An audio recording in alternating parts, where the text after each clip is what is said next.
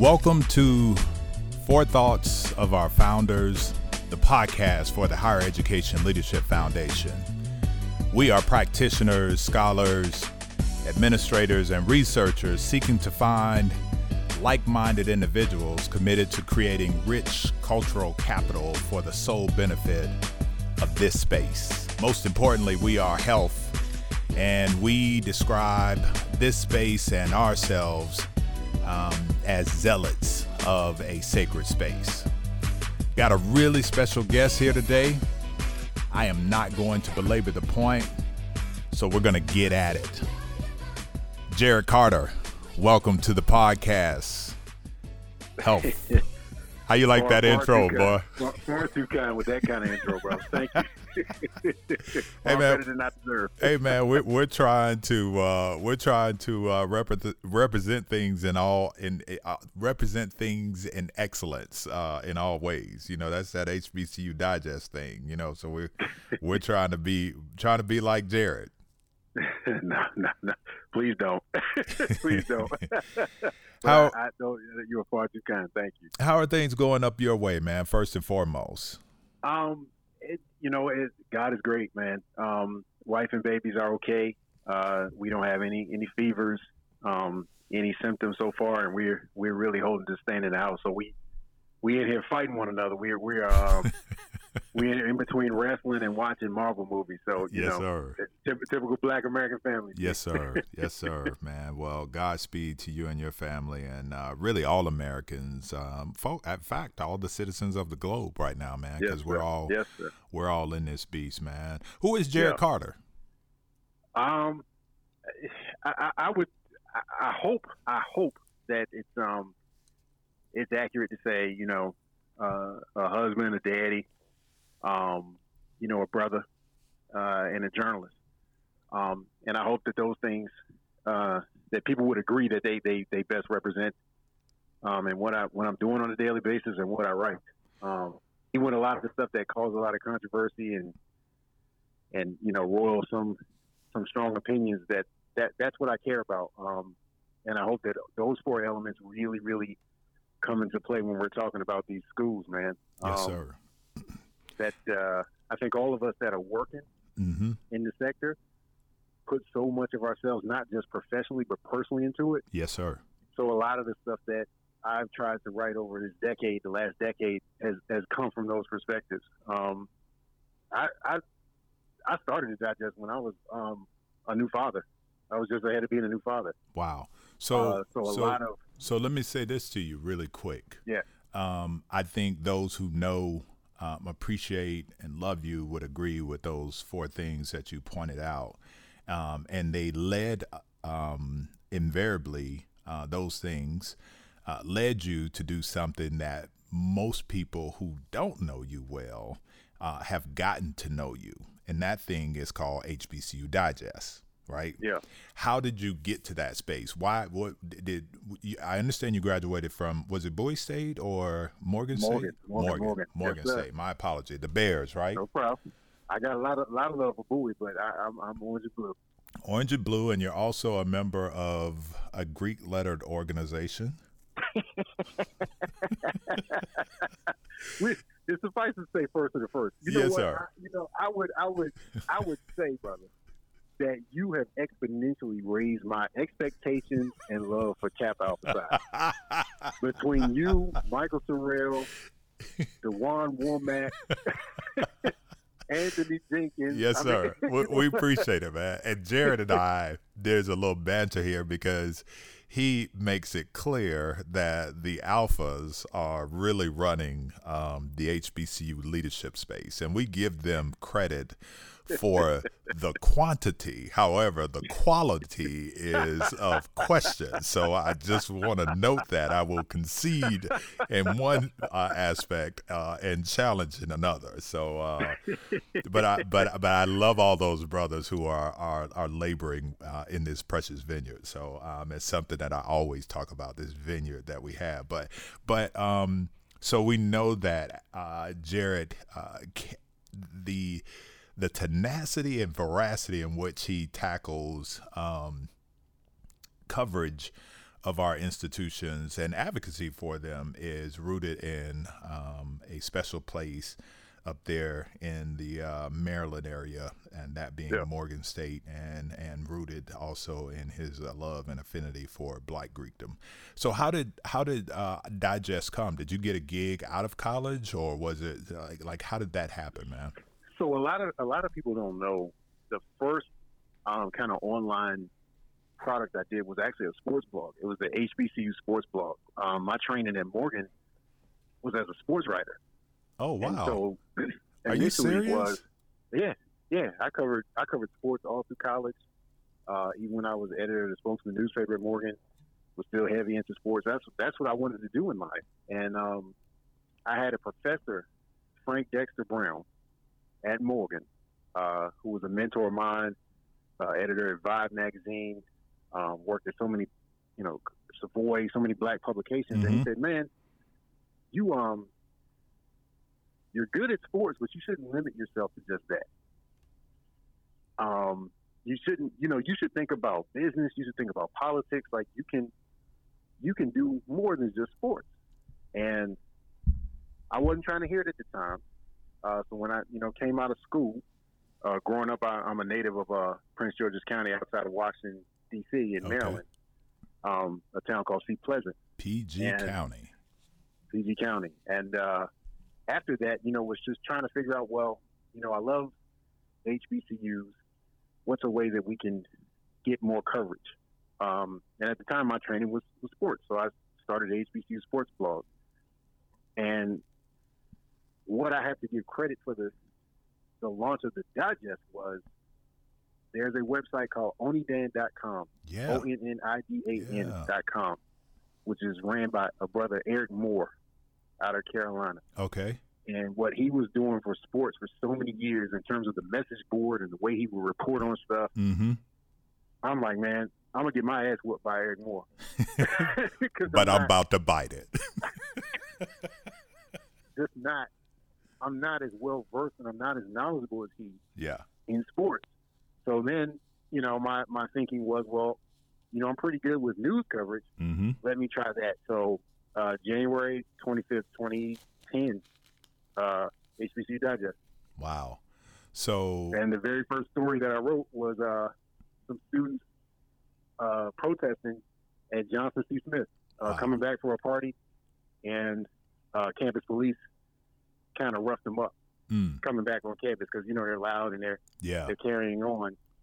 And what I didn't know at that time was what I thought was just going to be reporting news I had no clue that news for us was only a vehicle for ultimate advocacy. Mm. That you you know we can't we can't just do news and, and report it straight up and down. Right. We got to have angles. We got to have a lot of context of what goes on in our yes. Sir. Yes, sir. And so I say all that to say that that kind of strange, beautiful path mm-hmm. is what has taken us to you know, some crazy places over the last 10 years to learn how do I, you know, build relationships with presidents and trustees and what are the best ways that I can represent their interests? What are the best ways I can represent the interests of the students and the alumni? But at the same time, be very conscious of uh, politically what is it? What is what do certain messages mean? Mm-hmm. Um, you know, legislatively, what do we have to think about? What do we have to think about in terms of advocacy organizations like Thurgood Marshall and UNCF and yeah. NAFEO? Yeah. So you know, it it's really it's really been a, a, a crazy, maddening, glorious education over the last ten years. I'm I'm I'm just lucky. How how how grateful are we? And and this isn't to suggest that individuals at um, PWIs don't experience this, but how grateful are we to experience the nurturing, uh, the encouragement, chastisement, um, mentorship that we get from faculty um, and administrators at HBCUs, man. Because had that brother not said to you, "Don't limit yourself," um, it you probably would have found your path, but not as quickly. Would you Would you agree with that? Yeah, I'm. I'm I, I, when I was younger, I used to get pissed. I used to like, man, I could have, I, I could have been somewhere like Sports Illustrated. I could have been somewhere like ESPN. Yeah Um, If I had just stuck with sports, Mm-hmm. I could have I could have been this. But that that wouldn't have that would have meant something to me. It would not have meant something to the HBCU sector. Mm. And I'm not saying that from a from an arrogant place. I'm just saying like it ain't it ain't just about what I want and what I can do. Hey man, I, it's it's more about what what what's going to help what's going to help the people. I and I'm so I'm so blessed, man, because it as crazy as y'all drive me. yeah, yeah. Well, that's our job. Hell, we gotta. You know, you need some work, great. don't you? We got to do some crazy stuff, right? It is I, I I'm having I literally, brother, I'm having the time of my life, man, and I um it uh it's overwhelming sometimes how how fortunate it is to kind of do this work and Mm-hmm. and tell the story because Mhm. you know 50 60 70 years from now hopefully hopefully lord willing people will be looking back and they'll they'll need to Oh, they digest at will. that point to say where do we go from Absolutely, they will. If if not for for only just a historical marker that revolutionized how we began to really take control of the narrative. And look, oftentimes um, the truth is not pretty and it doesn't feel good, but that Yeah. does not negate the fact that um, truth to power, power to truth, um, and and shining light on angles that people haven't necessarily thought about or never heard uh, didn't need to happen. And so uh, that's a void, uh, Jarrett, that I think, you know, you'll be on the right side of history. Uh, but I also think that there's something really special about doing work uh, for others. It's that unconditional work, and that feeling is different and it's intoxicating. When you when Yeah. you give to something greater than yourself, that feeling that you experience will be something that is addictive if innately you already have a spirit of service in you. Yeah. Yeah. It's it's hard to it's hard to describe because it's, Mm-hmm. and I tell you this and I tell you know other brothers and sisters who I won't name don't don't let these campuses kill you um, because I think that when I don't think that people realize what it what a toll it is to look at a big picture of something right so students look in a dorm and they say man I got mold I got I got I got ants Mm-hmm. or I don't like the food. And the faculty will say, well, you know, we're not letting in, you know, the, the, the kind of student that deserves this opportunity, right? Right. And we got so many challenges with these students. They ain't paying bills, and we got to, you know, do drop, do this for drop ed and all that. Mm-hmm. They don't really look at it from a, a presidential or a provost or even a dean perspective and say, if you only knew how much it costs for us to get rid of these ants, only for them ants to come back because these students are going to drop crumbs all over the floor in their dorm room. Taking their If meals from knew- the from the calf to the room. Right. If, Yeah. if you only knew, if we didn't let some of these students in who may not have yet realized their academic potential, that they're going to go home and there's a cycle of poverty that's going to not yet be broken. So the complaints that we have on a on a very surface level, when you're looking at them from the overarching level, Mm-hmm. you really have a different appreciation for what it's like to run a campus and you see like I get why you're complaining, I get why you're frustrated, I get why you're heartbroken, but there is so much of a larger picture that comprises an HBCU campus and so much more that comprises our mission and so much more that comprises like what does it take to make this thing run? What does it take for me to duck these you know, these these city council persons or to duck these state senators that are trying to get us to do something we don't necessarily want to do. Um, and then, and so that's you. yes. That's you as Dr. Felton over Yes, sir. Wiley College. That's just one. yeah. So then imagine when you're looking at that times 100. Yeah, man, I, I appreciate you, you know, a, a loving admonishment and reminder that we should take care of ourselves because um, we're really clear. Some of us are clear that the minute we fall out, someone else is going to occupy the seat. right. and Right. uh, there will be nothing left. It, it's also interesting that you said that because our last UNCF meeting uh, of the 37 members, you know, we gather three times a year.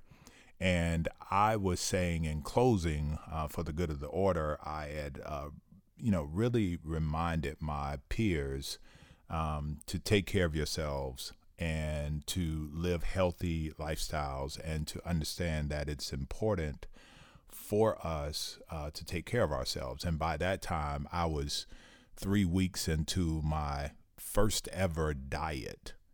And I, I got this Noom app, bro.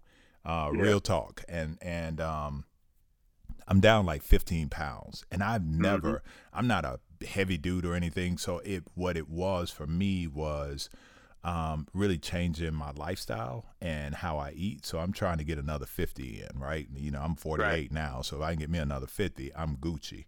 Um, but Walter Kimbrough came over to me afterwards because it was, you know, it was a vulnerable moment that we shared as a 37.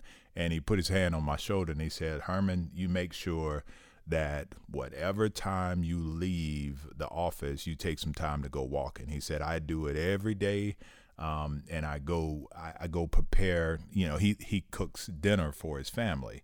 Um, mm-hmm. Shout out to Walter Kimbrough, who's affectionately known as the dean uh, of of the folk. But but he put his hand on my shoulder and told me to make sure that I took care of myself. So I'm just letting you know, bro. I might not be in this. Um, in this space too much longer because I'm slimming down. I might get that contract to be the next top model. So uh, if I if I check out, you'll know that your boy to you know slim down and uh, some folk looking for me and want me to model some things, and I might well, have I mean, to, but that's, might that's have to hang that's this the up. point, man. Yeah, and we've talked about that. We've talked about it privately. Yeah. Like you know, at, at a certain point, this is a this is a generation of leadership. Absolutely. That is realizing like I, I love these schools and I love black people but y'all not gonna kill me. No, You're not sir. gonna take me away from my spouse. No, You're not sir. gonna take me away from my children and away from my, my community.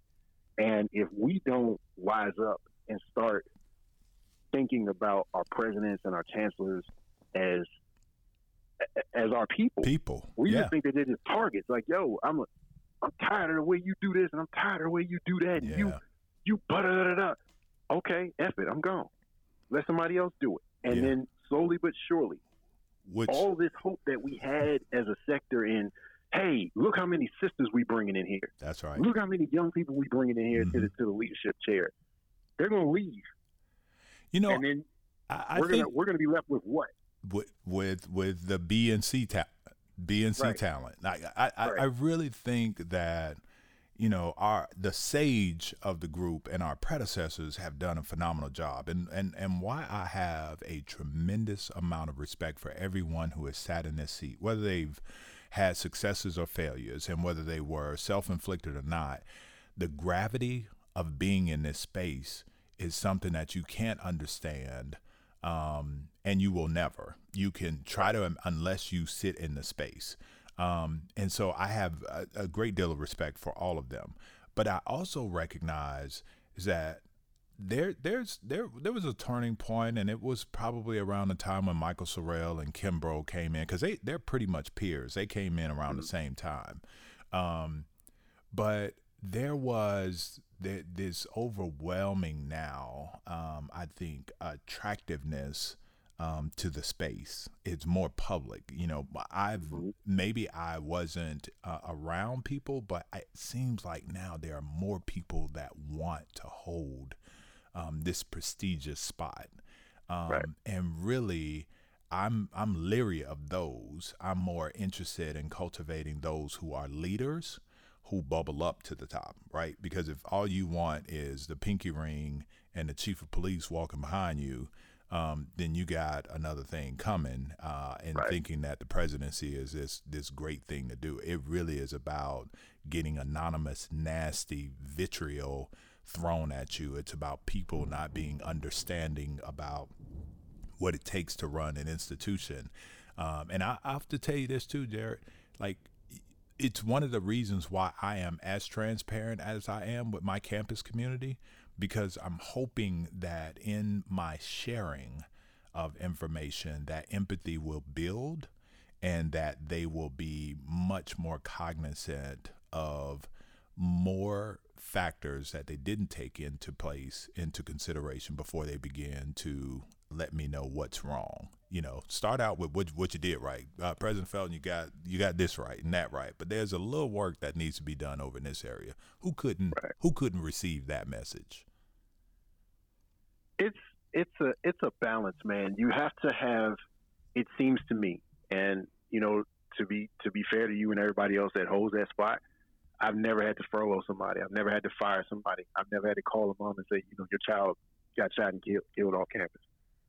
Um, so so much of the so much of the the worst parts of the job, I have no clue what that feels like, other than observation. But I do think that we have to one hold the community accountable for saying you're asking one brother, one sister to essentially run a major corporation in their town or city, right? And you're asking that brother or sister who's in the chair run this major company that employs hundreds and hundreds of people and serves thousands and thousands of people. And by the way, is an economic anchor wherever that school sits in that community. Right. So what you're you're asking that one person run it, right? But then the, the board to which most of y'all report don't they don't really they don't really have a context for how do you run a business like that in higher education. Many of them have ran churches, they ran funeral homes, they run school systems, they run hospitals. Mm-hmm. Mm-hmm. They've done they've done they've done good work, but that's not higher education. Yeah. And, and if you haven't studied it, if you haven't learned, if, if you don't read legislative updates, and you don't read go to county council meetings, mm-hmm. and you don't know what it's like to have to talk to you know the, the Methodist or the, or the or the Baptist conference, the CME you know or I mean? the AME or AME, the AME Zion. You, don't, you yeah. don't know what it you don't know what it's like. So I think that part one of, of our challenge is we got to give the brother and sister presidents and chancellors more credit for what they have to do and how many people to whom they have to be beholden. That's but right. number two, brother and sister presidents, they got to you can't you can't be a king or a queen in this thing.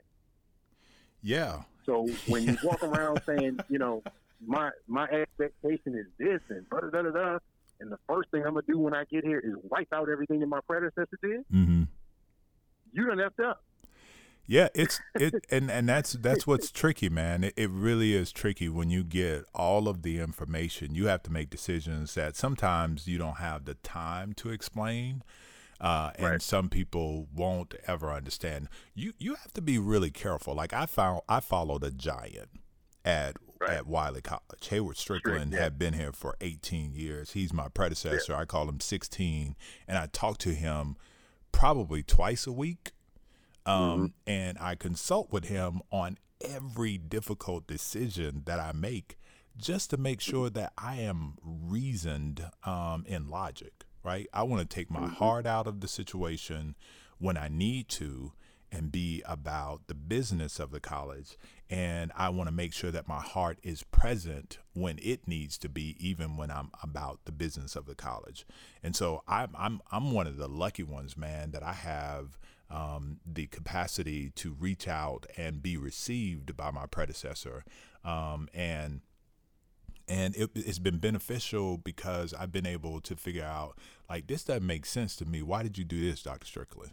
And and oftentimes he provides color, and it saves me from making a decision that I couldn't see. Even though I like to think that I stay playing three dimensional chess, sometimes there's a move that may uh, I may make that may injure me. So I'm always uh, I'm I'm really lucky that I'm able to to fall back on him. And so that my point about um, you know coming out and wipe wiping out coming behind and wiping out the predecessors. Um, I fortunately don't know what that's like because I didn't have Right. that. That that's not my experience. That's not to say that that isn't happening, um, and it could be. But again, I'll fall back to my default when um, offering a defense for my brother and sister presidents and their actions.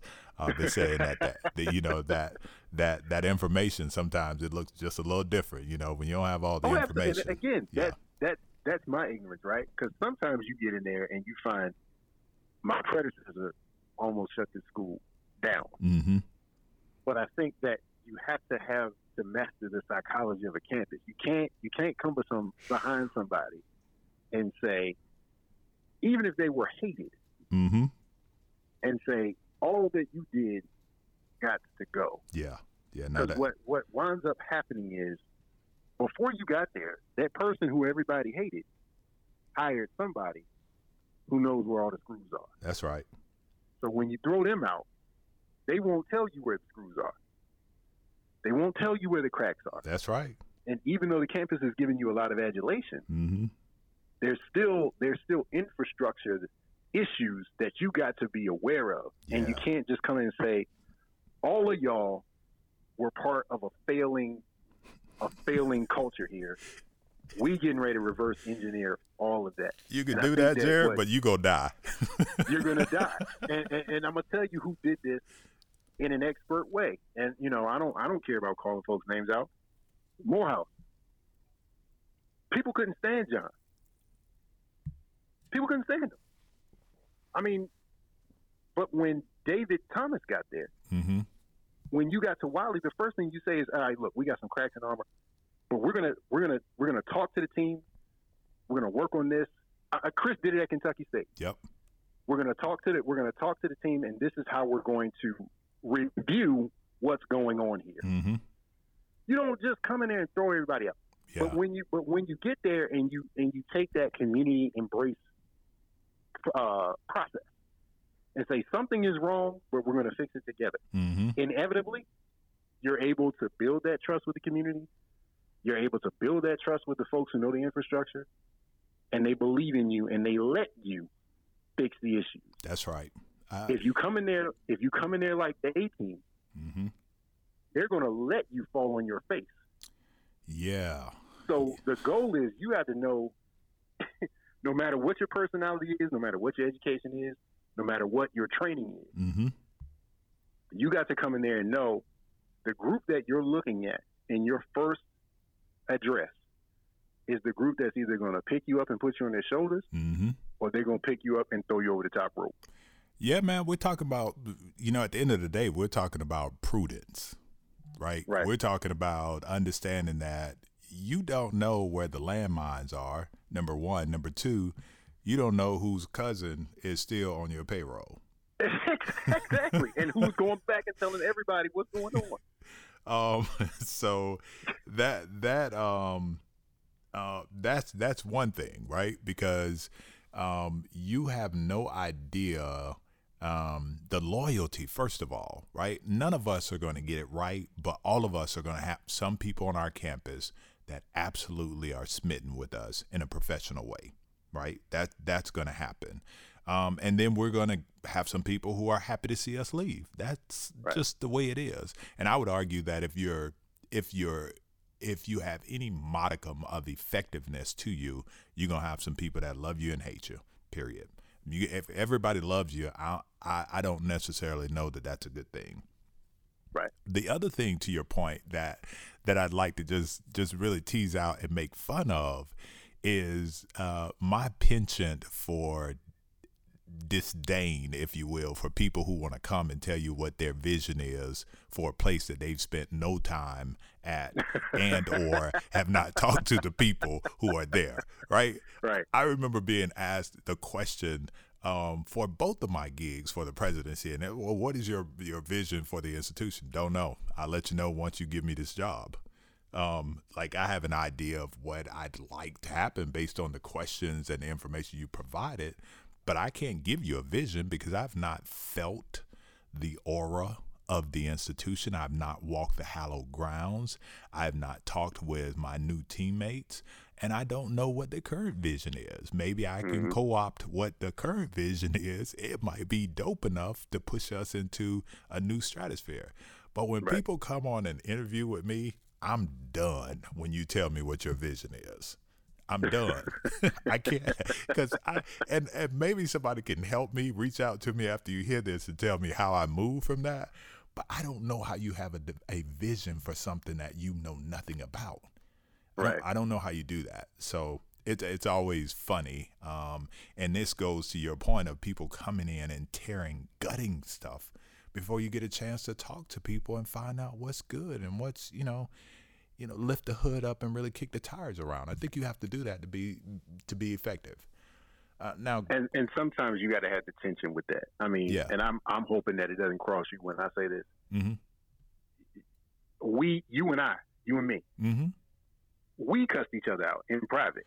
Oh yeah, we were going we were going to get to that, but we can go into that right now. Like I, I think I think um yeah, so let's segue from other stuff and we're going to get into some hot topics around right. higher ed, but I think our our relationship I think is um is um I don't think that it's an anomaly or different from people who have very similar personalities um, but lack an understanding of each other.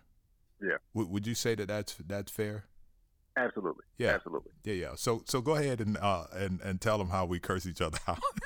well, I won't I won't talk too much about the details, but yeah, I yeah. think that what I would say is that we discovered about each other that we have the same approach to how how do you how do you protect these people in these schools, right? Mm-hmm. But we have a little bit of a different methodology. Mm-hmm. So yours is from a leadership perspective, mine is from a journalism perspective. Right. And the topic where we first talked was, all right, well, here's some information that we have, and how do you want to handle it? Mm-hmm.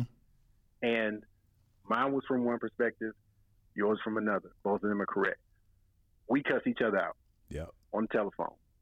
We took about a but two what week. we discovered at the end of that, I think the consensus that we reached was, what is best for the school? Mm-hmm mm-hmm. what is best for the school. How do we how do we reach a means where this is what's best for the school? And yeah. I think that once we heard each other say that, mm-hmm. then it becomes, all right, this brother's okay. I'll give you another specific one, and I'm, I'm sure there's another. I only seem to fight with Kappas. It seems. Um, that's because you. Thought, that's because that you. would fought with more cues. That's that anything, animosity that you have, Jarrett. You want you want that cane bad, brother. That's what it is. But it's all good. But I'll give you another one, and I'm sure he won't mind. Me and me and Johnny Taylor, we had the same kind of introduction. Mm-hmm. And this, and I'll give you the details on this one. So this started. I wrote a piece years ago where Johnny had just come out and said, "We need to black colleges need to sue Obama. He is doing us wrong." And I said publicly, and never had a word with Johnny, which was my fault, and which I've matured enough to get out of doing. Mm-hmm. And said, you know, Johnny Taylor, you're right, but you don't lost your damn mind. Your money ain't long enough. your money's not long enough to fight the Justice Department. Mm-hmm. What do you think? I mean, you sue and then what? You caught him in court for 20, 30, 40 years if you can get that far. Yeah. So, to Johnny's credit, Johnny didn't write another editorial and say, "Well, you know, who is this fool?" Mm-hmm. He's, you know, he's on WordPress. It ain't the New York Times. Right. Like, who, who is this guy? what he, you know, what what he did was he called me, mm-hmm. and he, said, I ain't gonna say what he said. Yeah. it, it, it was, MF, who you think you're talking to, yeah. essentially. Yeah. And at the time, I'm thinking, MF like you. But what we again, it was a conversation that I think that we both, as brothers and men, said we may disagree, but let's let's hear one another out. Yeah.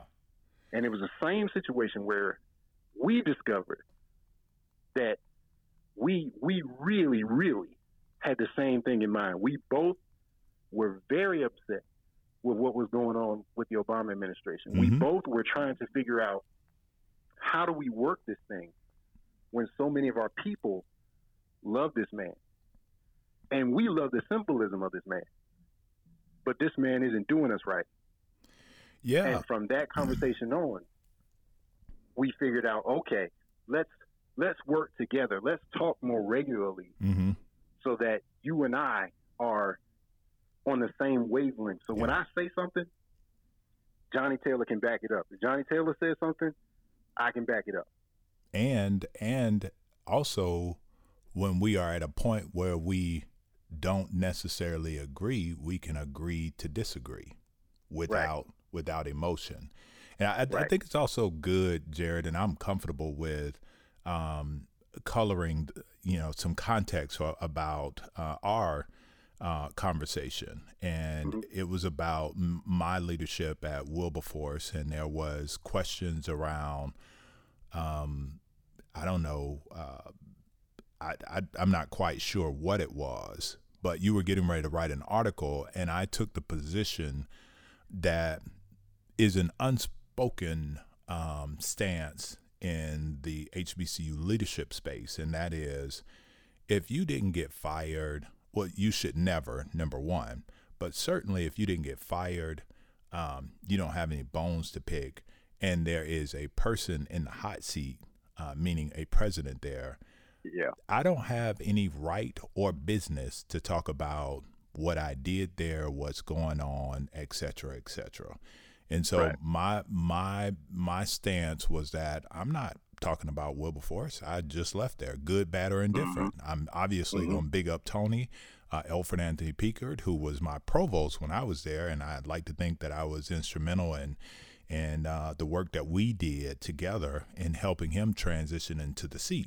So I, mm-hmm. I, I certainly wasn't going to say anything that could have been construed not from you, but from anybody else uh, in a yeah. way that I may have had an axe to grind or I wished uh, evil or bad for for Wilberforce. And and as a journalist, you saw it differently. And I think why we are where we are now, two years later, because that was two years mm-hmm. ago, um, was mm-hmm. because um, we actually listened even while we were having a heated and contested conversation. We Correct. were listening to the salient points of yeah. each other. Oh, I, I, totally agree. But I think that that starts with, particularly with black men, saying, above all else, even if I, and I'm not saying this was us, but even if I can't stand him, that's still a brother. Mm-hmm. There's some people in the state that I can't stand. Yeah. but but if they do something correct, then you got to give them the credit because it ain't. It's not about whether I, I like you or you like me. You're doing something that's gonna you're gonna help the school. Yeah. Yeah. Now it, it just so happened, you know, that once once we had talked about because it never it never was a situation where it was like, you know, he's gonna he's gonna harm the institution, mm-hmm. or he's gonna make it so this thing is going to fail. This was always about how are we how are we balancing years and years and years and decades and decades and decades of stuff going wrong. Yeah. Right. And yeah. so, what kind of insight? And I can't even say going wrong. I, I have to even more say it's not going wrong. It's just money and times changing. Yeah. Yeah. Yeah. Yeah. so what what context can we give to to make that more clear? And I think that this was particular in in the, in the years because the whole thing with Bennett was going on. Yeah, yeah, yeah. And we were just we were just starting to scratch the surface of being more transparent about, hey, maybe we didn't do something wrong. Nobody was stealing. Mm-hmm. Nobody was making bad decisions. It just you know the industry changed, man. Yeah, it does. And so how do we catch up to that? Yeah, it does. Last thing I'll say to this is, I, I it's kind of funny, I think, but um, it may not be, but I wish people understood how difficult it would be for people who they have claimed to have stolen money to actually steal money on a campus. It is, it is really, really difficult to to steal money. So stop saying somebody's stealing from your campus because it is right. likely not happening. It is very difficult. The places, the way the Department of Ed uh, allocates resources, you'd have to have an entire de- business department in cahoots with you to to, to steal right. money and and right. and lastly the auditors will catch it like quickly it's not going to be something that you can I always tell people if you think folks are stealing first what what is there to steal right well that's number one let's let's start with the obvious that's number one yeah steal. and then yeah. second of all yeah. if you did steal it it's so it's so few people around that somebody's going somebody's going to call the police listen Jimmy, Jimmy Jenkins, Jimmy Jenkins, my mentor, predecessor, the former president of Edward Waters College, my alma mater, uh, would always say three people uh, can keep a secret if two of them dead. right. so, so you know, there, it's just impossible. What what um what excites you about the HBCU space, man? Um, I would say first young leadership. And, and, and what I what I've learned is that it's it's really easy to say, oh, we got to get younger, we got to get younger, we got to get younger. But what is most exciting about it is that, excuse me, the young leaders that we have on campuses now have really embraced the mentorship of some of the the older retired presidents that Yes, we had a couple years ago. Mm-hmm. So you can see a lineage of Strick to Felton, Mm-hmm. right? Mm-hmm. Or Mary Sias to Christopher Brown at Kentucky State, Yep. or you know, uh, I'm trying to think. Walter Kimbrough would hate this, but Walter Kimbrough to Roderick Smothers. Like Right. you, you could you could keep going on and on, you know. Jimmy Jenkins as well. Like there's there's a your point is very very valid and uh, and and so on point. Um, yeah, I think that's I think that's critical. Um, that there's I I li- I I liken those who have labored in the vineyards and gone on to retirement as libraries, and they cannot close. They have a I, I mean a wealth of information. And we Right. have to make sure that we continue to visit those libraries for all of the good information. Dorothy Yancy's, the Beverly Hogan's, you know, all those folks out there that have done their job um, and are still reaching back to the space. I think they they are libraries to me. So I, I my my phone bank includes a great deal of them that I call from time to time to say hello, or Right. to just get some information about how they handled a, a particular pro- uh, problem that, or challenge that I might be facing at that particular time. So Um, I think it's, it's a couple things that excite me about it, and Mhm. it's, it's, as you said, is exactly why young leadership with seasoned resources at their welcome and ready Yeah. is one. Um, two, uh, the amount of sisters that are getting an opportunity, isn't that um, isn't that wonderful, bro? And and I'm gonna tell you why that is. Not just for the sake of, you know, it's it's we need to have equity, and not just for the sake of black folks should understand better than anybody what equity should mean and look like, Mm-hmm. Mm-hmm. but more to the point that because we we are having we are evolving in what matters as a society. You're going to need women and you're going to need sisters in particular to be at the helm of discussions and the decision making. Why? Because you can't you can't deal with sexual assault and rape on campus and not have women in the conversation. You cannot. Um, you can't you can't deal with um, how do we get single parents educational access and equity and not have women in the conversation. Not to say that brothers can't be in it, but you got to have both. No, I, And- I, I, I, I couldn't agree more with you, bro. Because if you ever had to have a conversation, even addressing your campus about it, for me, I am so frightened to say the wrong thing.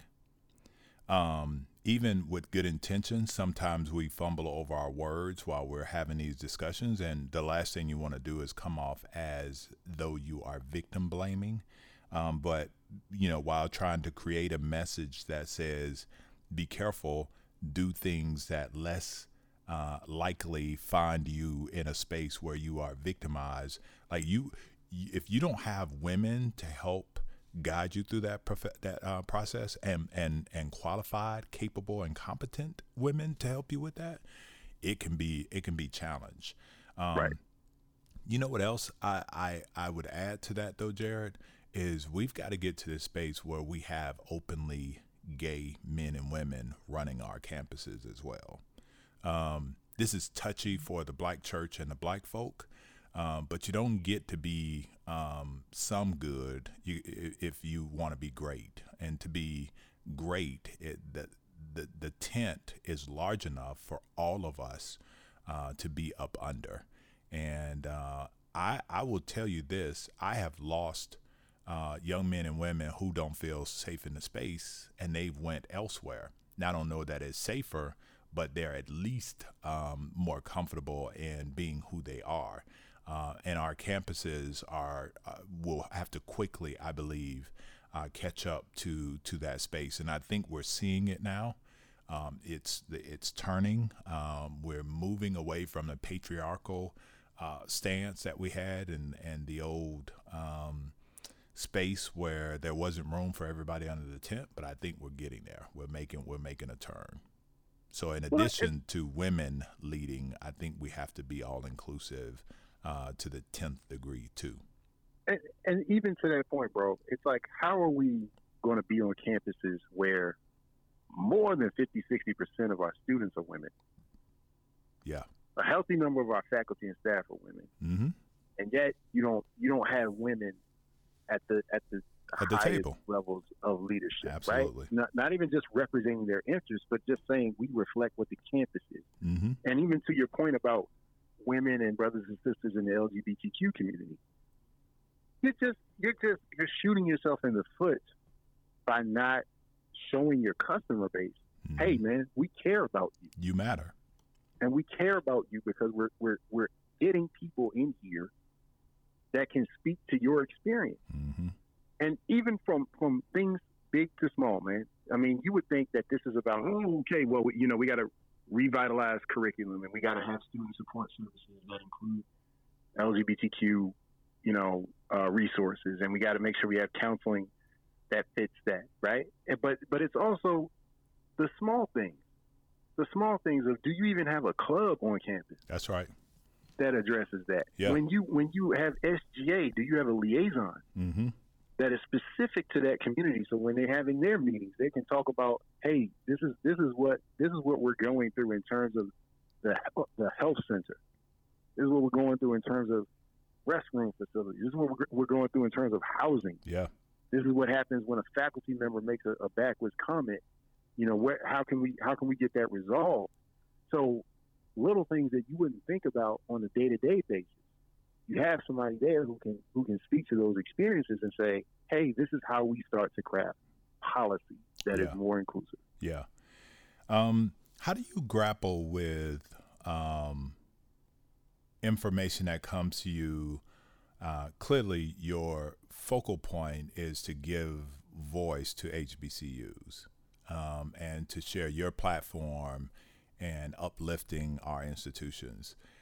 You do that well, and you also manage to be fair, what some people will call being fair, that is, including the good and the bad. How do you Yeah. how do you how do you grapple or wrestle with um, covering something but not pouring salt on the wound or injuring or do you even worry about whether or not this is going to have an impact on um, the brand of the institution You know what, bro? That is one thing that praise God I've grown older to learn how to do a little bit better. Not Mhm. to say if I, I'm doing it perfectly now, um, but one of the practices I have now, number one, is wait. There used to be a time, you know, one, two, three years in, it's like, oh man, I just heard this guy getting out. Mhm. Boom. Mhm. I don't care. You know, I mean, this is this. People need to know. People need to know. Yeah. You know, I'm I'm Peter Parker with it. You know, Yeah. or Clark Kent. Like Yeah. people got to know. But then you learn context means so much to our sector. Mhm. And if you wait a day or two, you're gonna you're gonna see or hear some information that wasn't covered by Inside Higher Ed, wasn't Mm. covered by the Chronicle, Mhm. and you'll learn. Oh, okay. So that's why the story is what it is. Mhm. And sometimes that waiting period says, I don't need to run a story at all. Yeah. And the hardest part about that is a lot of people will see stuff, and I'll give you a, a perfect example now. People are asking me, why haven't you done anything on the bill that just passed in Congress, right? Mhm. About the, the, the, the COVID 19 um, legislature and the funding. At first reading, that's a big deal. Black colleges need that bad, boy. Man, listen, when I tell you it is Merry Christmas around this piece, I'm not I look, I'd rather us not be getting it, to be perfectly honest with you, because that would Right. mean that, you know, families have their normalcy and America is normal. But um yeah, it, it it is going to be a huge, huge benefit to That's a, to our that's a big institution. Our institution. The A big reason difference. I haven't come out yet, and I probably will this evening, is for the second point that I want to make. Sometimes, if I write something or I put something out there, and I really want people listening to this to understand it, this is not arrogant at all. A lot of people, besides folks in the HBCU community, read the digest. A lot of people, and what I've learned is that sometimes I can make, I can write a story and think that it it tells one set of facts, Mm-hmm. and it tells one kind of story, and then somebody else will pick it up and use it publicly or privately for a whole different interpretation. Yes, sir. So I've tried to I've tried to wait on things like that and others, um, knowing that if somebody in a Republican legislator's office on Capitol Hill sees that and they read it and gets the wrong interpretation about what this money is doing or what it's going to mean, I don't want what I've written to say, okay, that's the end of what black colleges are going to get for the next two years out of us. Right. So, you know, I have tried to to really, really slow down and and make sure that what I'm saying and what I'm writing doesn't leave room for a lot of bad interpretation by anybody. Um, to make sure that it, it protects people and if people do try to take an alternative interpretation, that it's easy to course correct that thinking and say, no, that's not that's not what we wanted. That's not what we asked for. That's not what we're going to use it for, and that's not what it means. Here's what it is. So, if you're gonna if you're gonna be a person that, that tries to represent the interests of a hundred plus campus communities, I've learned you can't you can't be fast out the gate. You can't be so you can't throw a haymaker every time. Sometimes you got to jab, and sometimes you just got to wait. Yeah, but you know what else I like? Um, I like that you also uh, mentioned that sometimes there's not even a need to run a story. Right. What what what what, what does that look like? When is when there's no need, Mm-hmm. um, typically if, it, if if there's something that's going to likely be resolved in itself. So I'll give you I'll give you some examples, right? So when we have situations um, on campus where there's there's accusations of sexual assault and the administration has covered it up. The, the, the natural inclination for a reporter is like, yo, get that out there. That's important. That's Mhm. that's a big deal. Everybody's talking about it. That'll be a lot of hits. Get that out there. But sometimes you you, you may not need that story. And it's difficult because, one, I always think I want to protect the students who may be involved in that. Mm-hmm. Number two, I'm never going to be a part of the investigation. I'm never going to be a part of what people will know, which is protected by FERPA. Right? So if I know that certain details are never going to see the light of day, and the only information that's ever going to be made public is what the students put out there, then you don't jump in that pool so quickly. Because students can be wrong, faculty can be wrong, sometimes the administration can be wrong. But that's a story that you may you may cover culture, but don't be very wary of covering details because you never you never know what police and what administration knows. Um, it's the same thing with decisions by the board Yeah. right? So everybody thought, oh, you know, when the when the Texas Southern thing happened with Lane, light up, you know, yeah, light them up, light them up. Look at that, look at that. They're getting ready for president. Okay, you don't know. you don't, you don't know. It is. it- Sometimes you you can say, all right, here's the incident. You know, Austin Lane is going to leave Texas up. That's all we need to know. Because if you jump in there and say, oh, the board isn't acting right, or the board doesn't isn't making the right decision, you you don't don't wake up to an Easter surprise the next day. Uh, because the board has a funny way of saying, "Oh, is that what you thought?"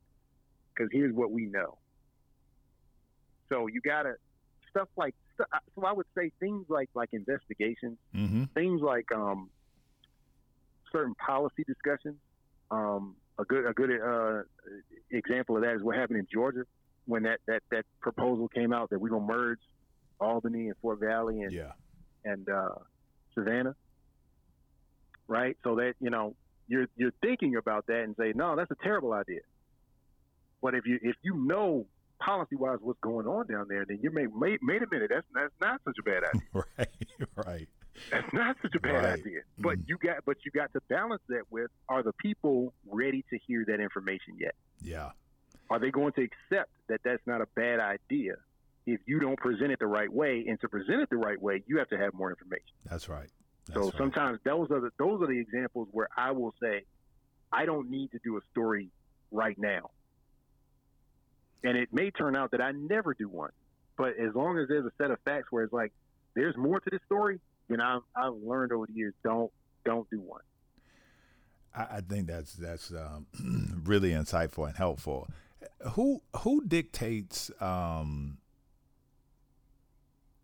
expertise is is a question that I'm I'm coming to. But first, I want to ask, how often are we in the space um, helping you?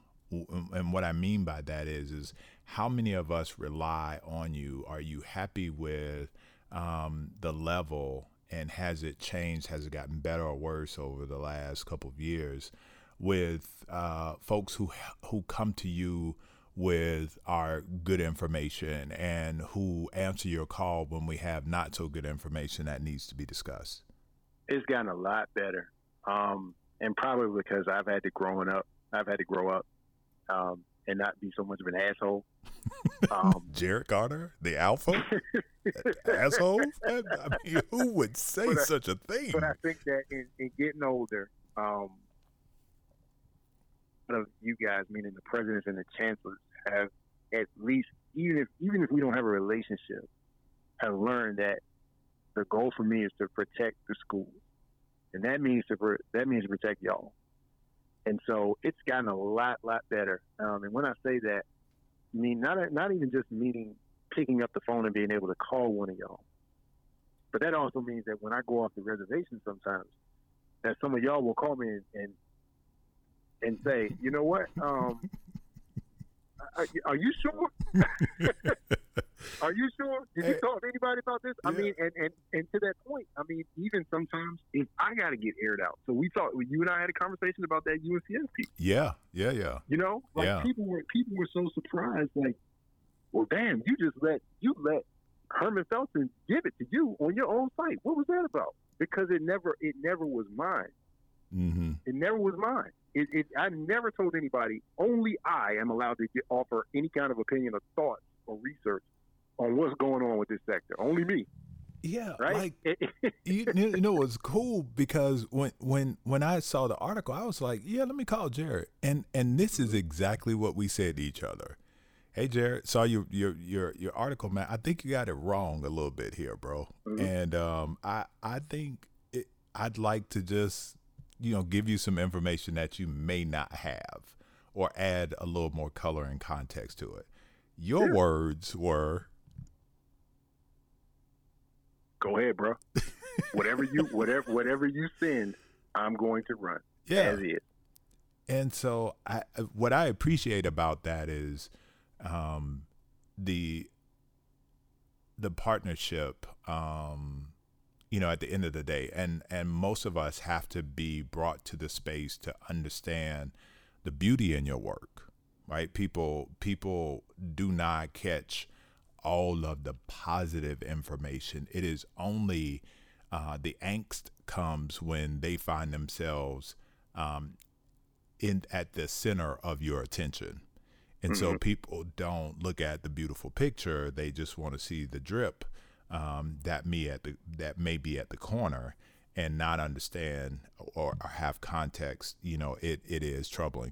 And I'll tell you, as a president, when when you got some stuff coming out, I am not here any. I'm not in that space anymore because I've been gifted with the the opportunity to run two institutions. So the first one you yeah. sweat a lot. You sweat about mm-hmm. everything. And that second one you're like, yeah, no.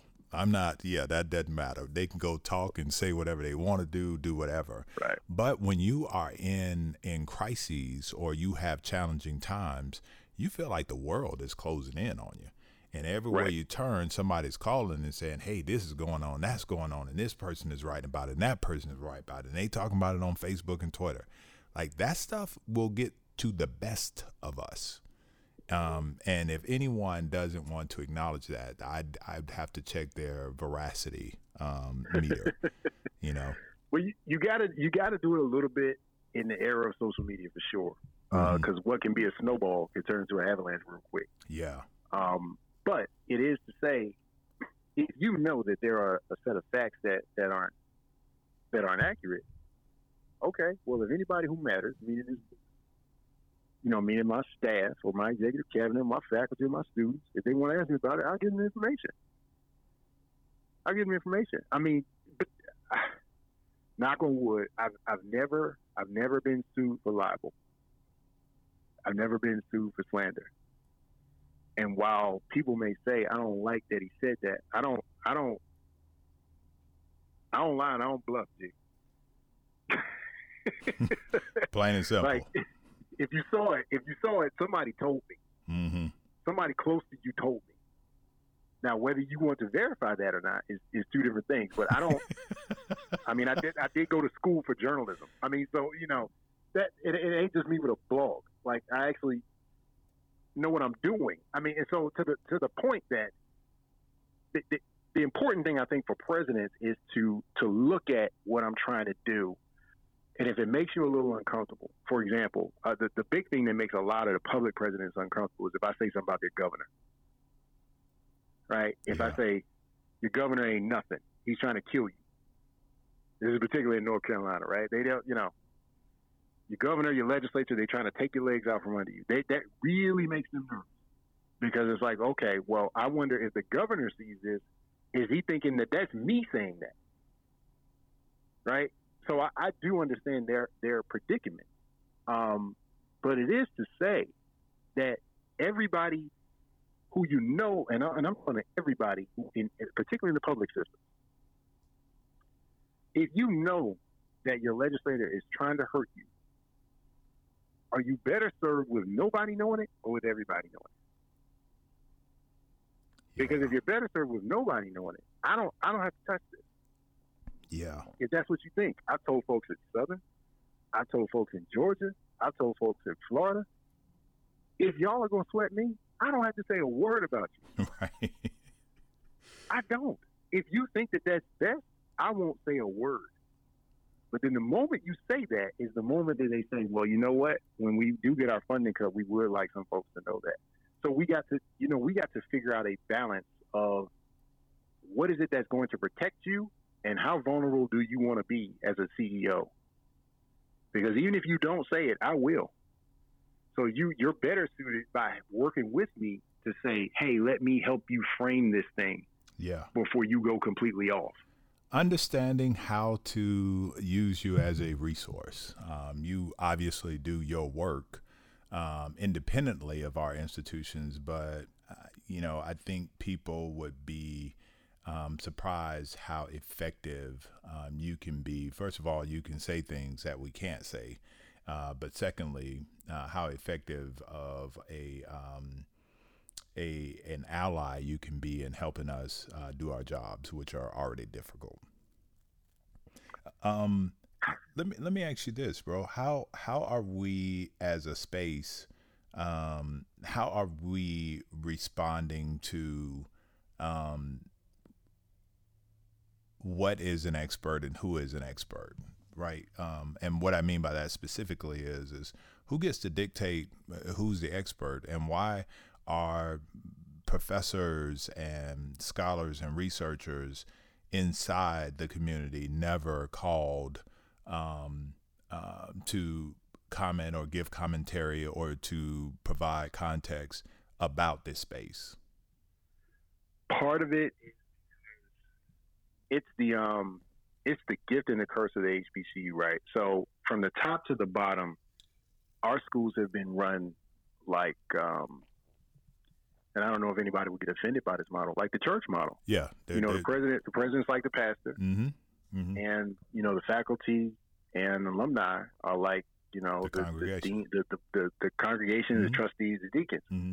And so what we've been used to is that, you know, the, the president or the chancellor is always going to be on campus and they're going to help us resolve disputes and they're going to help us raise money from campus. We're going to throw, you know, parties on campus and everything that we do is going to be here. And he or she is going to go to all the football games and that's when everything is beautiful. In a suit. We've not, we've not looked at presidents need to travel. Presidents need to, to, to go off site a lot because that's what CEOs do to raise money, to build awareness. yeah. And the same thing goes for our faculty. They Mhm. got to get out there and be at conferences. They have to be able to, to do media calls.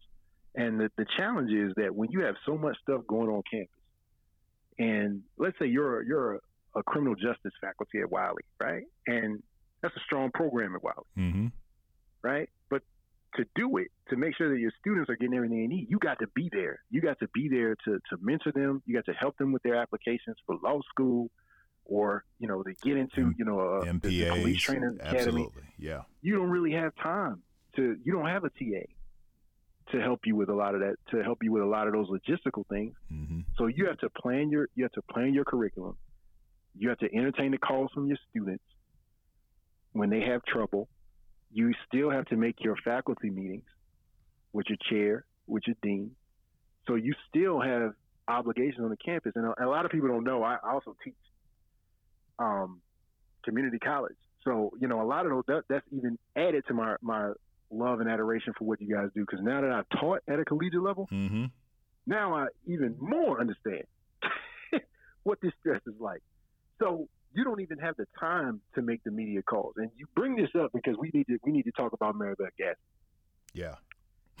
and so part of that part of that is because Gasman has resources at the schools where she's been, UPenn and Rutgers, where you can have a TA and you can have certain support things that'll allow you to do other things like research, mm-hmm. if you mm-hmm. want to call it research, like do the media calls um, like send you know mass emails out and entertain you know things like that, like do a think tank, like do a fundraising dinner. Yeah, those are things that a lot of faculty could do and should do mm-hmm. if you have the freedom to do it. That's right.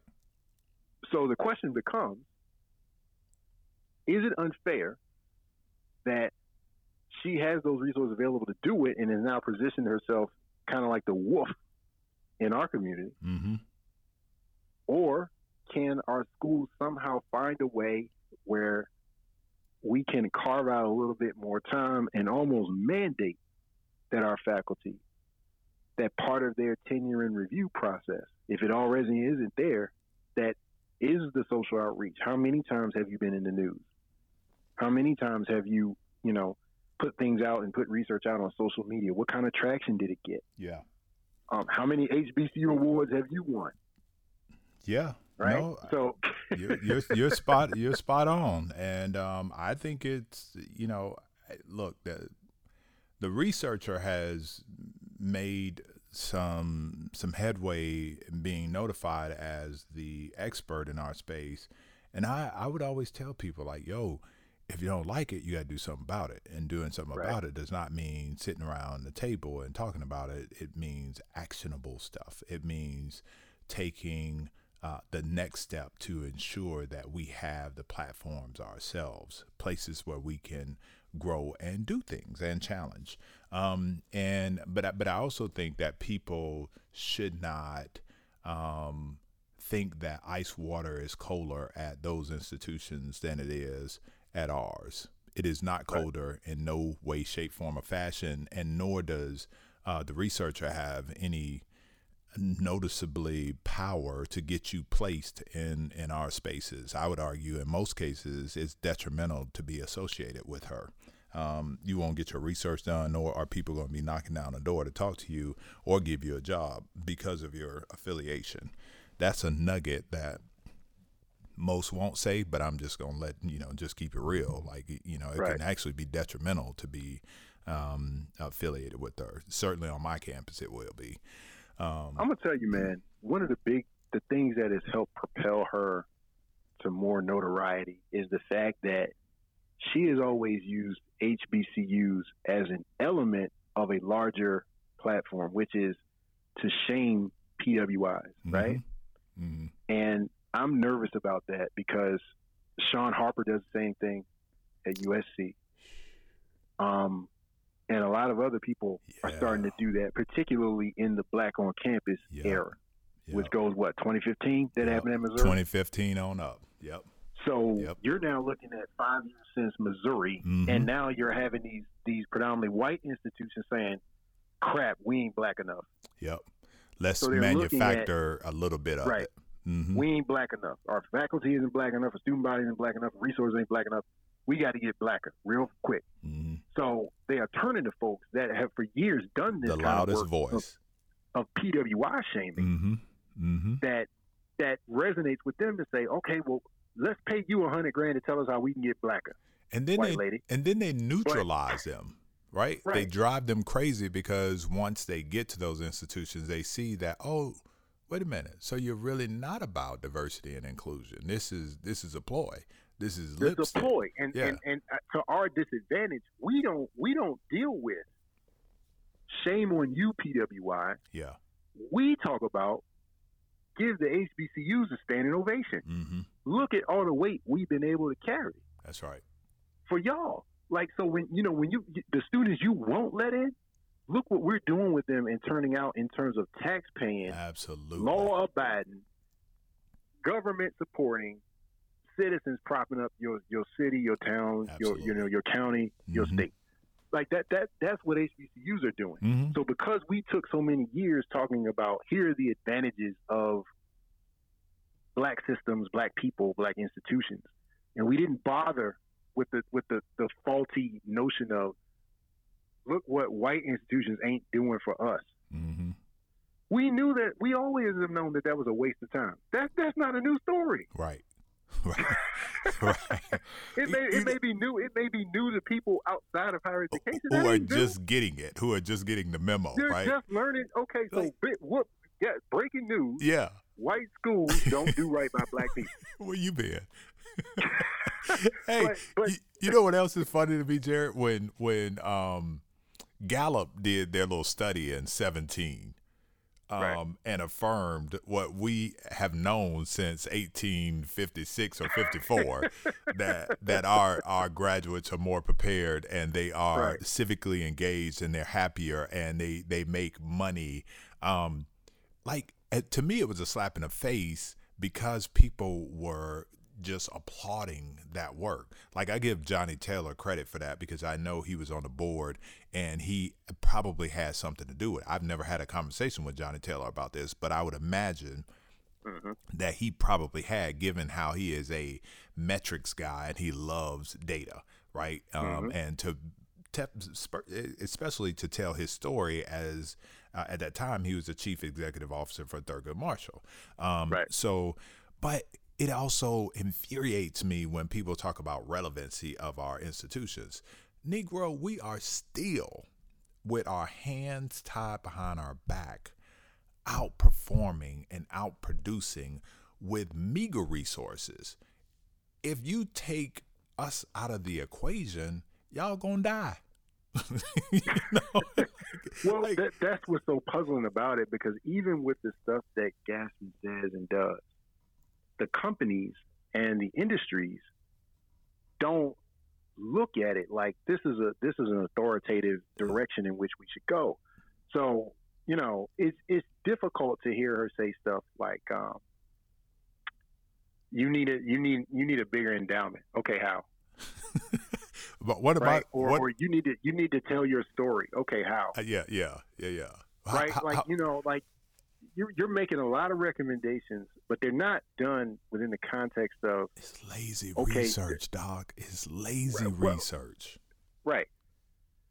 So I don't, you know, you know, if you and and I and I think that, and I and I hope my brother doesn't take this personally. A lot of the time, she will she'll point to Michael Sorrell and Paul Quinn as the example of what HBCUs could be. hmm right? And that that is hard and well earned. That makes a whole bunch of sense because that brother pulled that school out the dirt. You hear me? Yeah, like But they. what they, is but, they- what, they- what is unique about it is one, eh, that's a job he didn't need. He was already an attorney. right? He didn't. They, they got somebody who who first and foremost what had the best strength that you can go into any presidency. I don't need this. Right.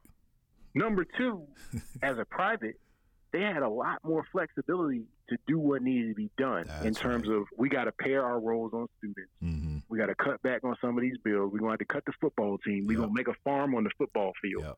There ain't no way in hell a number of schools Yeah. would have done half of the bold things that Mike and them were able to do Yeah. down there. The But because of the flexibility he he had. had. That's right. And on That's right. top of that, Mike was Mike was already in his own right media savvy, entrepreneurial. Yeah.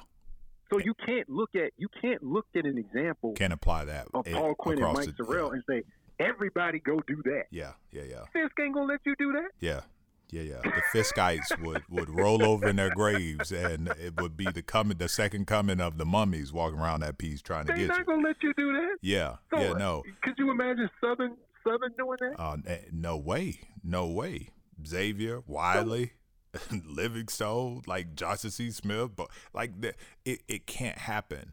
Um, and there's also, you know, this this insatiable appetite to to quote and get her to, you know, really pontificate on the future of our schools. Like I remember, I can't remember if it was it was Cheyney or Lincoln that she said, well, they should probably close and reinvent themselves to be like a scholarship school or something. She said something that was ludicrous, right? And and but oh by the way, both of them are they are doing well, right? Right. From where they were. But and then she talked about, well, Wilberforce is probably gonna close. Like, shut up. Okay, just be quiet. because there's a special sauce. You can be on a board, great. Knock yourself out. But if you haven't attended one of these pieces, worked at one of these pieces, and certainly served in the administration, I think it's conjecture uh, when you start talking about what people don't have the capacity to do. Um, because the spirit of these colleges are different, right? They they're just different, and you never know what uh, what fuels places. So I'm not suggesting that you can't look outside and and give a prediction. I'm not I'm not saying that totally. I think it's difficult to do, um, but I also think that what is never in the equation about the survivability and viability of these institutions is the special sauce, and that sounds weird um, to say and probably difficult people to, for people to, to grasp. But I'm telling you, there's something special about these places that need to be factored in when people start talking about they're going to die. And see, let me say that because I'm in that camp that some of them are going to die, and some of them will, but it's not for the same reasons that she might share or she might believe. Because she'll say, "Oh, you know, people are always wrong. These schools are going to close. These schools will never close." Girl, Yeah. five schools in Vermont closed last year yeah, in a and, span of two months. and MacMurray up in Illinois just just died the other day, right? Like right. like so, so, these schools are closing. Yeah, but yeah. The, but the issue is the special sauce that you're talking about is what black people tend to do in moments of crisis. You're not. We're we're built to last and we're built to fight. hmm Right. So if you say we're gonna close Bennett, well, damn it, not without this ten million dollars coming. right. You finna get this Right. business real quick, you're gonna you're gonna get these hands before you. and that's a and that's a bad model.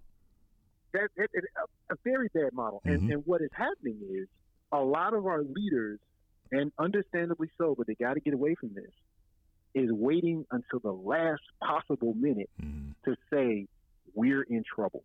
Yeah. You got to activate Voltron way before that. You On can't go. let you can't Gotta let the on bill get so out of hand Yeah. that you then go to the community and say, "We need to do this in 30 days, or we're out of here." hmm right? You Yeah. Can't, you cannot. You cannot do that. Like, because we'll come, but the problem is, I think black folks are going to look at Bennett and say, "We couldn't. We couldn't save him." Yeah. Now, because we raised all that money, we had Jussie Smollett and all them rallying for the school, and we couldn't get it done. They still lost their accreditation. But there are brothers like Makola Abdullah. hmm I think you may have mentioned this before, that there's about to be a renaissance, a renaissance of the way that we think about accreditation. Has to be. So it may be that SACS is not a good fit for you given their standards, hmm but it may be that TRACS is your way out and your right. way up. That's right. And and So when you look at a school like Payne, mhm, when you look at a school like Bennett, mhm. they Morris may make, Brown, who they might just make. it. yeah. But So we can't be under. But we can't. We can't do the false thing, which is to say, "Oh, we're all good" when we're not.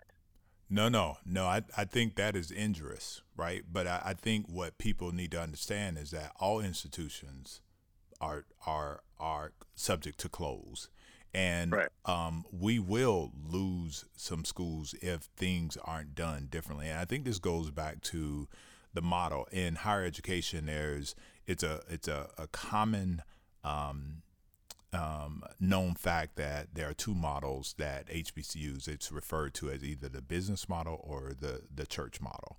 And mm-hmm. if if folks can't make that transition quick enough from that church model to that business model, then there is going to be um, call it in the midnight hour, right? Right. And and and that's not the way to do things, which is one of the reasons why HELI and I think others are really trying to shore up the pipeline, right? Because if you can get some transformational leaders to lead these colleges, which I would argue that we have a litany of transformational leaders all up and down the board, male and female, at these HBCUs now.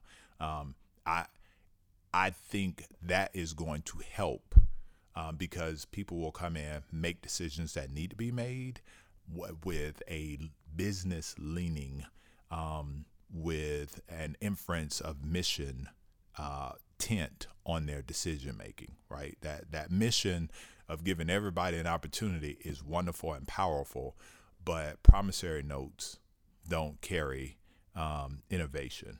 Promissory notes don't attract the best and brightest faculty and staff. You know, so we've got to get from this place of being all things for all people, um, still being able to serve, but making sure that we are doing it in a way that does not injure the entire body. Exactly. Yeah. And and and that's why I got to give credit to HELI because I think that you guys are having the honest conversations, and it's like in the same mode of what you know Charlie Nelms and Mary Sias tried to do with MLI mm-hmm. would ask you. But it's different in the sense that I gather from people who've attended it and from people who run it that there literally are moments where you get in the room and say, "This is the deal, man." Oh yeah, yeah, it's straight no chases, Jarrett.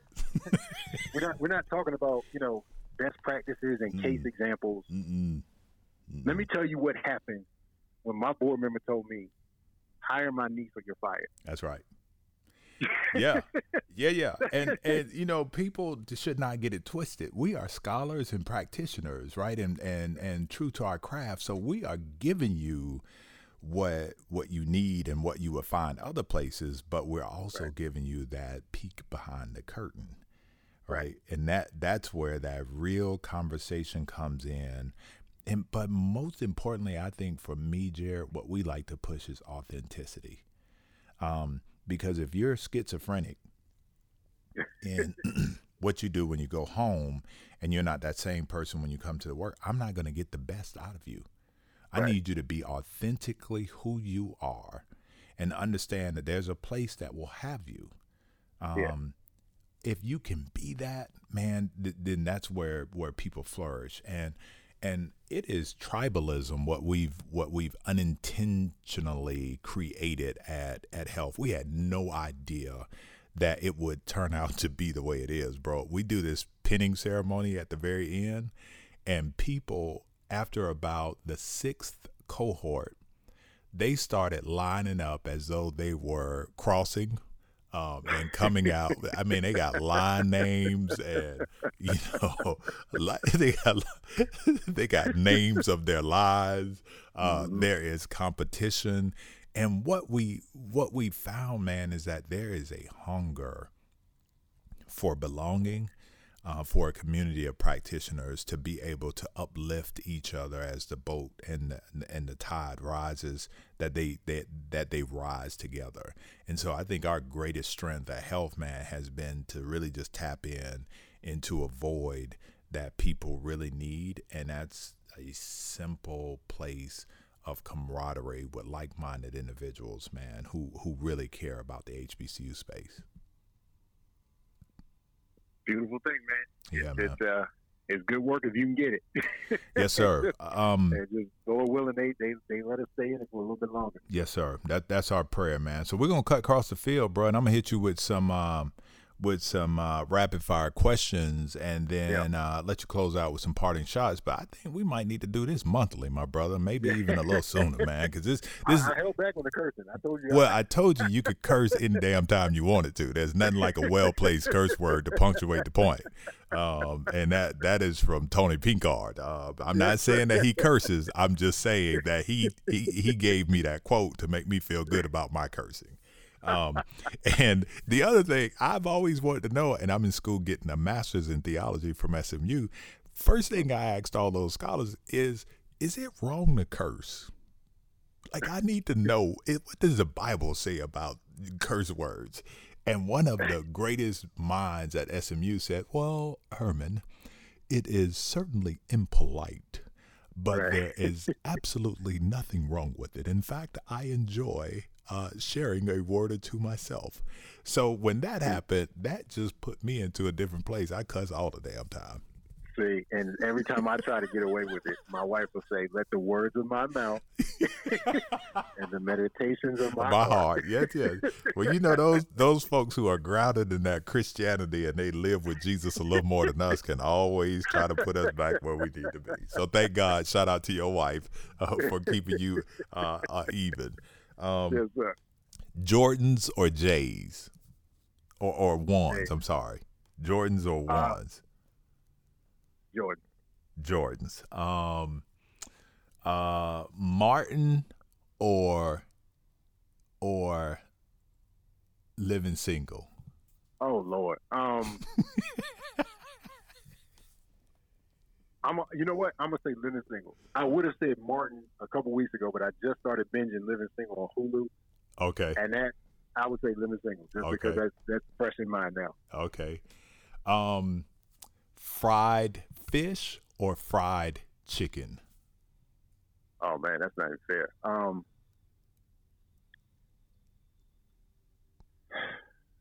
if it's catfish, fried fish. If it's not catfish, then chicken. I love it. Um, favorite dessert? Apple pie. Look, man, if I if I ask this question one more time and the response is apple pie, I'm gonna lose it, right? Because that's mine too. But Makola just took it to another uh, another space. President Abdullah at, at Virginia State said, "I kind of like it messy too. It can be deconstructed, but I like that apple pie and throw a little ice cream on it, some vanilla ice cream, and I'm Gucci. Like that is." Most most people would say most people say like sweet potato pie or something like that, but you can't get that just any time. No. You can get apple pie pretty much any time. Yes, sir. Yes, sir. Yes, sir. Um, uh, George Bush one or George Bush two? Oh, oh man. Um,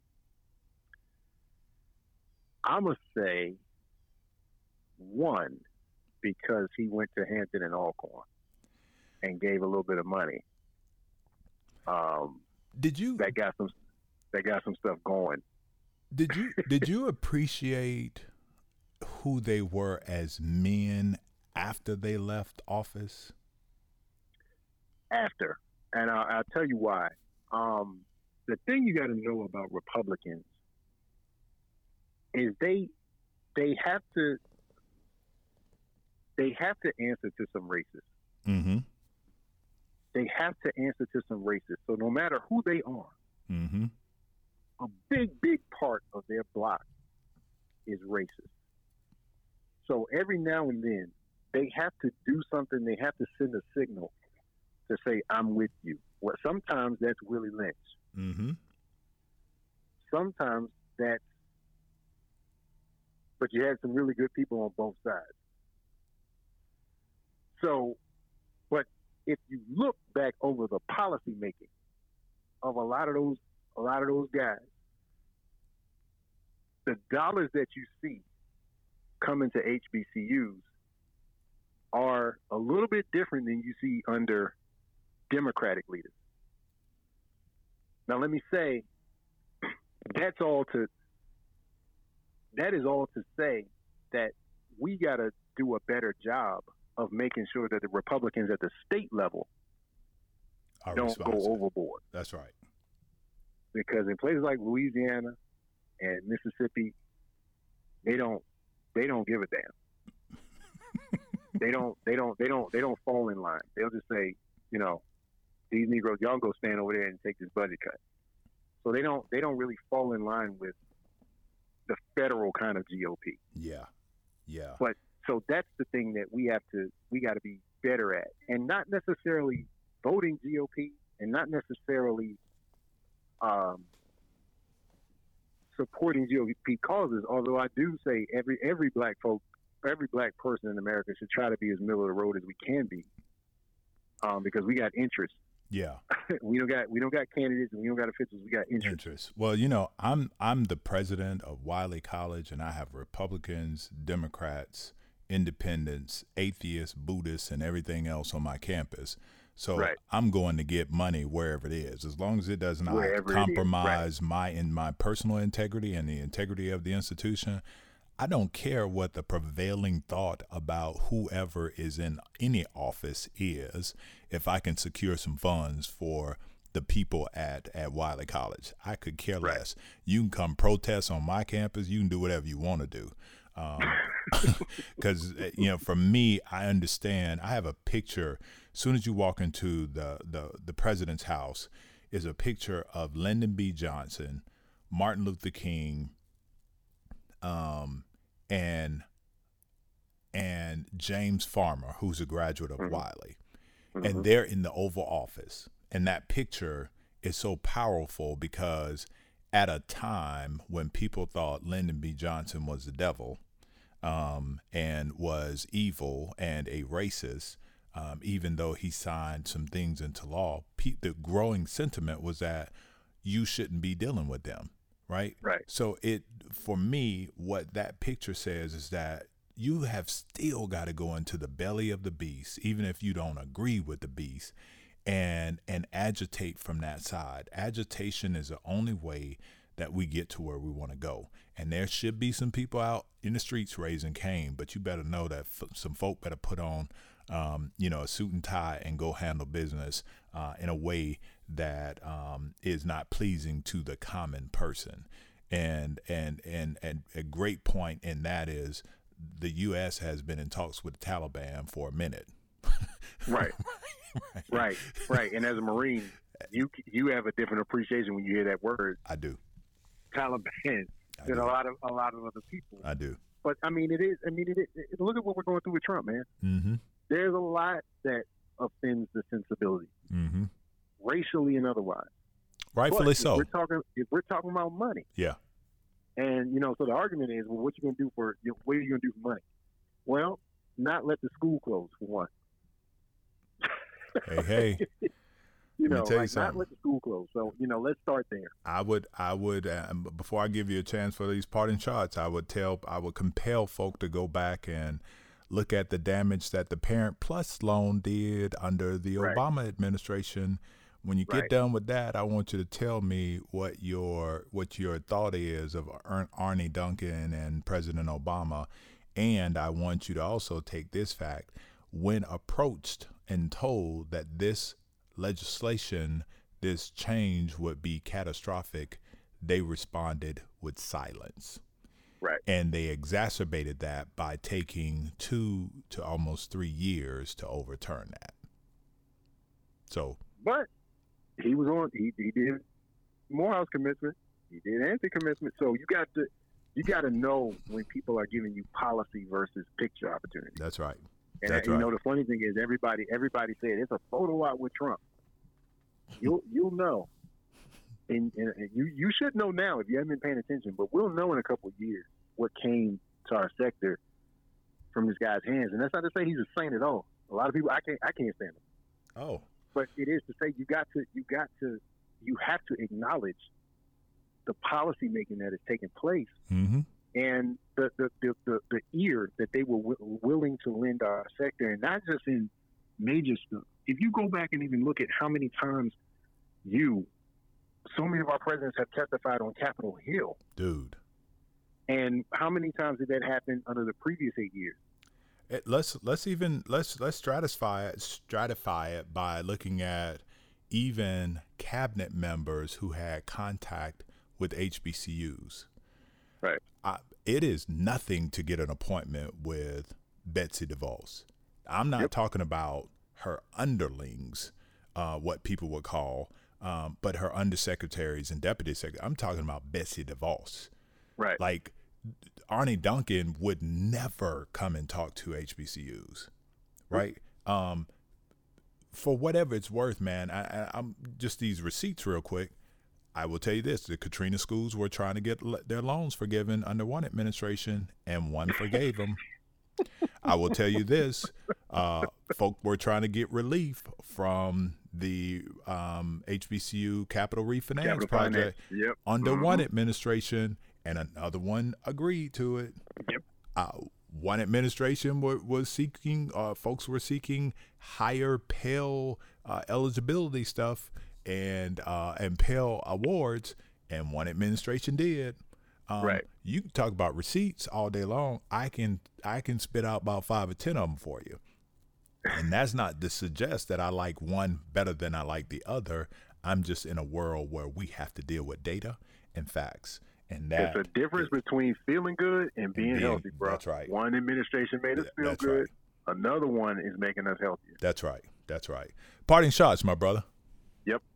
Parting shots. What you got for us? I mean, it's uh, first and foremost, thank you so much, man. This, this conversation flew by, man, and mm-hmm. I'm um, grateful to the work you're doing down in Marshall, Texas, and Wiley, and and grateful for the work you and the cohort of young presidents are doing, um, because I, I really do think it's turning a corner on how we think about the presidency and how we think about HBCUs, from the social media galvanization to the, the policy um, and cultural uh, opinions that you guys are taking. Um, I think I think the sector's in a really good place. Um, there's a lot that suggests that we aren't, but I, I really do think that we are. Mm-hmm. And I think that the more conscious that black folks become of what you guys are doing and what these schools mean economically, politically, culturally, and otherwise, we're going to be in an even better position. So I'm just, I'm grateful that, you know, you guys are continuing this this, this great and bold work, um, and that I hope to, you know, continue to be a resource. I don't run nothing. I don't hire nobody. I don't fire anybody. Uh, but if if I can continue to be some kind of outlet through which you guys can speak, and which you know these schools can advance the agenda on research and cultural stability and political power, then the, the digest will keep on doing it, man. So I, you know, I, I'm I'm grateful, brother. I, I appreciate you, man. I appreciate you.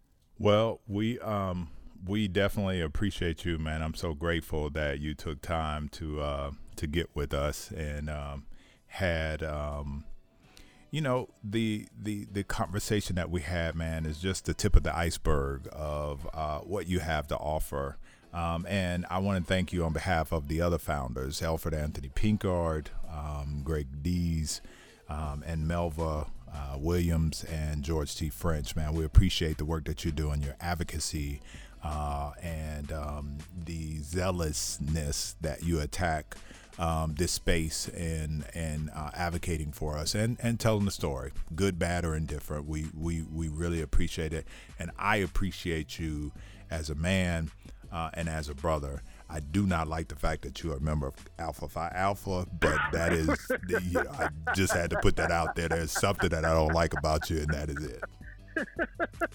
that is all, my brother. my brother, I thank you. Take care of yourself, man. All right, man.